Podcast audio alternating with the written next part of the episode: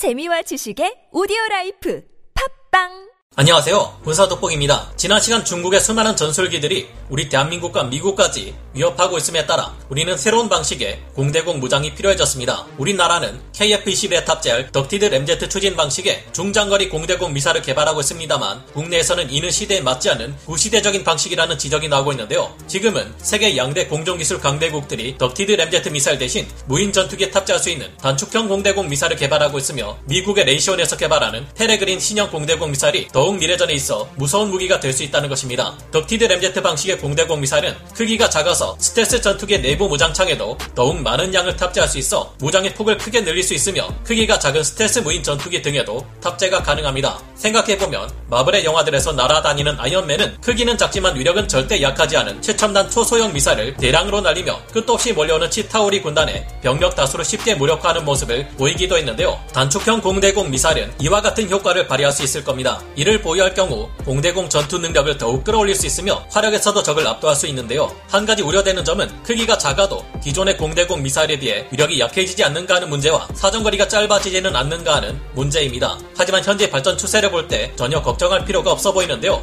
유무인 복합 전투 체계와 함께 공중전의 패러다임을 또다시 바꿔놓을 단축형 공대공 미사일로 중국의 수많은 군용기들에 대응할 경우 어떤 일이 일어날 수 있을지 생각해 보겠습니다. 전문가는 아니지만 해당 분야의 정보를 조사 정리했습니다. 본의 아니게 틀린 부분이 있을 수 있다는 점 양해해 주시면 감사하겠습니다. 영국 MBDA사의 차세대 비가시거리 공대공 미사일 미티어는 사거리가 최소 100km에서 300km 이를 것으로 추정되며 마하 4 이상의 엄청나게 빠른 속도로 날아가는 현존하는 가장 무서운 공대공 미사일입니다. 적 전투기가 미사일을 피할 수 없는 회피 불능 구역이 미국제 중거리 공대공 미사일인 AN-120 암람의 경우 25km에서 50km 정도인 반면 미티어의 경우 최대 150km 이른다는 정신 나간 유도 성능을 자랑하는데요. 하지만 이 같은 ducted 램제트 방식 공대공 미사일은 성능이 뛰어난 만큼 가격 또한 만만치 않다는 것이 문제입니다. 한 발당 가격만 해도 무려 약 26억 원 수준이라 만만치 않으며 가까운 미래 공중전의 방식은 유인 전투기와 무인 전투기가 함께 MUM-T 체계를 구성해 전투를 수행할 것을 고려하면 스텔스 무인 전투기들에게서도 발사할 수 있는 단축형 공대공 미사일을 개발하는 것이 더 낫지 않느냐 하는 의혹도 국내에서 제기되고 있습니다. 우리나라의 국방과학연구소가 ducted 램제트 공대공 미사일을 개발하게 된 이유는 이중 펄스 로켓이 상용화되어 이를 활용한 장거리 미사일을 여러 국가에서 운용하게 되었다는 것이 첫 번째 이유인데요. 현용 공대공 미사일들에 쓰이는 고체 로켓은 발사와 동시에 3, 4초 이내 연소가 중단되어 버리므로 이런 미사일들은 초기 단계에서 얻은 속도와 기동성만으로 적기를 격추시켜야만 합니다. 자기들 말로는 사정거리가 300km에서 400km 이른다는 중국의 PL-15 미사일이 사정거리는 길어도 느린 공중 급유기나 조기 경보 통제기 같은 목표물만을 노릴 수 있을 것으로 추정되는 핵심적인 이유가 바로 이것 때문인데요. 하지만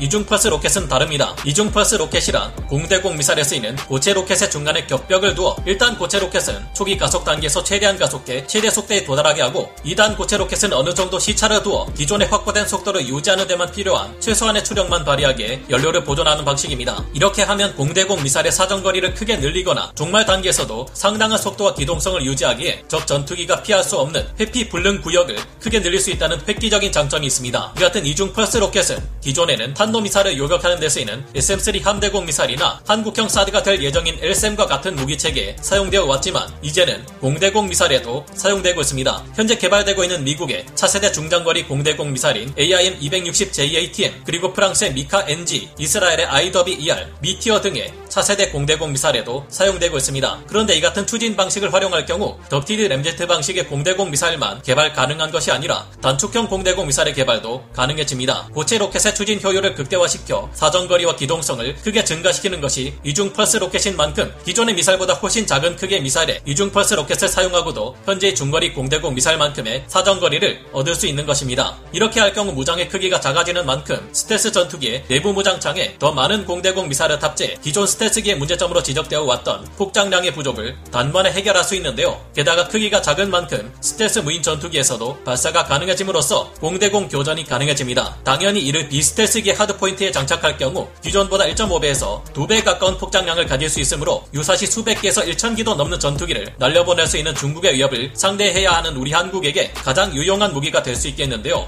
그럼 앞으로 이중 펄스 로켓을 사용해 현재 AIM-120 암람보다 훨씬 사거리가 늘어난 장거리 공대공 미사일로 다들 무장하게 될 텐데 아무래도 그보다는 사거리가 짧은 단축형 공대공 미사일로 주변국들의 위협에 대응할 수 있겠느냐 하는 생각도 듭니다. 하지만 KF-21과 같은 전투기가 유무인 복합 전투 체계로 작전을 수행할 경우 적의 레이더에 포착되지 않는 스텔스 무인 전투기들이 앞서 침투해 공격할 수 있으므로 부족한 사거리의 단점을 충분히 극복할 수 있을 것으로 전망됩니다. 현재 개발 중인 단축형 공대공 미사일로는 미국의 레이시온사에서 개발 중인 페레그린 공대공 미사일을 들 수 있는데요. 레이시온사는 미 공군 컨퍼런스에서 2019년 새로운 공대공 미사일 페레그린을 개발 중임을 발표했습니다. 우리말로 송골매라는 뜻을 가진 페레그린 미사일은 길이가 1.8m에 무게는 68kg밖에 되지 않아 현재 중거리 공대공 미사일 AIM-120 암람은 물론이고 단거리 공대공 미사일인 AIM-9X 슈퍼 사이드와인더보다도 더 짧고 가볍다고 합니다. 레이시온의 설명에 따르면 이 페레그린 미사일은 전투기들 간의 근접 공중전에 사용되는 미사일의 절반 크기밖에 되지 않아 두 배에서 최대 세 배까지 더 많이 탑재할 수 있으며 더욱 빠른 속도를 가지고 있고 더욱 멀리 날아갈 수 있다고 합니다. 레이시온의 설명에 따르면 F-35 스텔스 전투기의 내부 무장창에도 페레그린 미사일은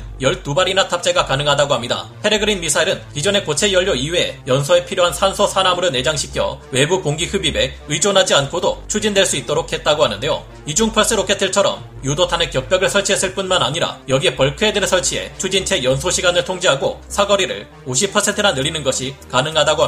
혹은 적 목표물을 격추시키기 직전 종말 단계에서도 높은 운동 에너지와 기동성을 가질 수 있다고 하는데요. 페레그린 미사일은 크기가 작고 가벼운 만큼 기존 램제트 추진 방식의 유도 미사일보다 더욱 높은 기동성을 발휘할 수 있다는 것도 장점이라고 합니다. 관성항법 장치와 전술 데이터 링크까지 이용할 경우 사거리를 100% 연장시키는 것도 가능하다고 하는데요. 양방향 데이터 링크를 통해 비행 속도마저 향상시킬 수 있으며 크게 늘어난 회피 불능 구역으로 적기를 공포에 빠뜨릴 수 있다고 합니다. 페레그린 미사일의 운용을 위해 레이시온에서는 소프트웨어를 개선 시키고 로켓 모터를 변경함으로 인해 성능을 더욱 끌어올릴 수 있었다고 하는데요. 우리 한국이 개발하기로 한 한국형 미티어, ducted 램제트 방식 중장거리 공대공 미사일이나 페레그린 같은 단축형 공대공 미사일 모두 개발하기가 여간 어려운 것이 아닌 고도의 기술력을 필요로 하는 만큼 둘 중 어느 것이든 개발하겠다면 많은 격려와 응원이 필요할 것 같습니다. 한국형 미티어와 한국형 페레그린 둘 중 여러분은 어느 것이 더 효과적일 것이라 생각하시나요? 저희 생각을 말해보라면 두 가지 모두 필요할 것 같다는 생각이 듭니다. 현대전에서 전투기들끼리 공중전은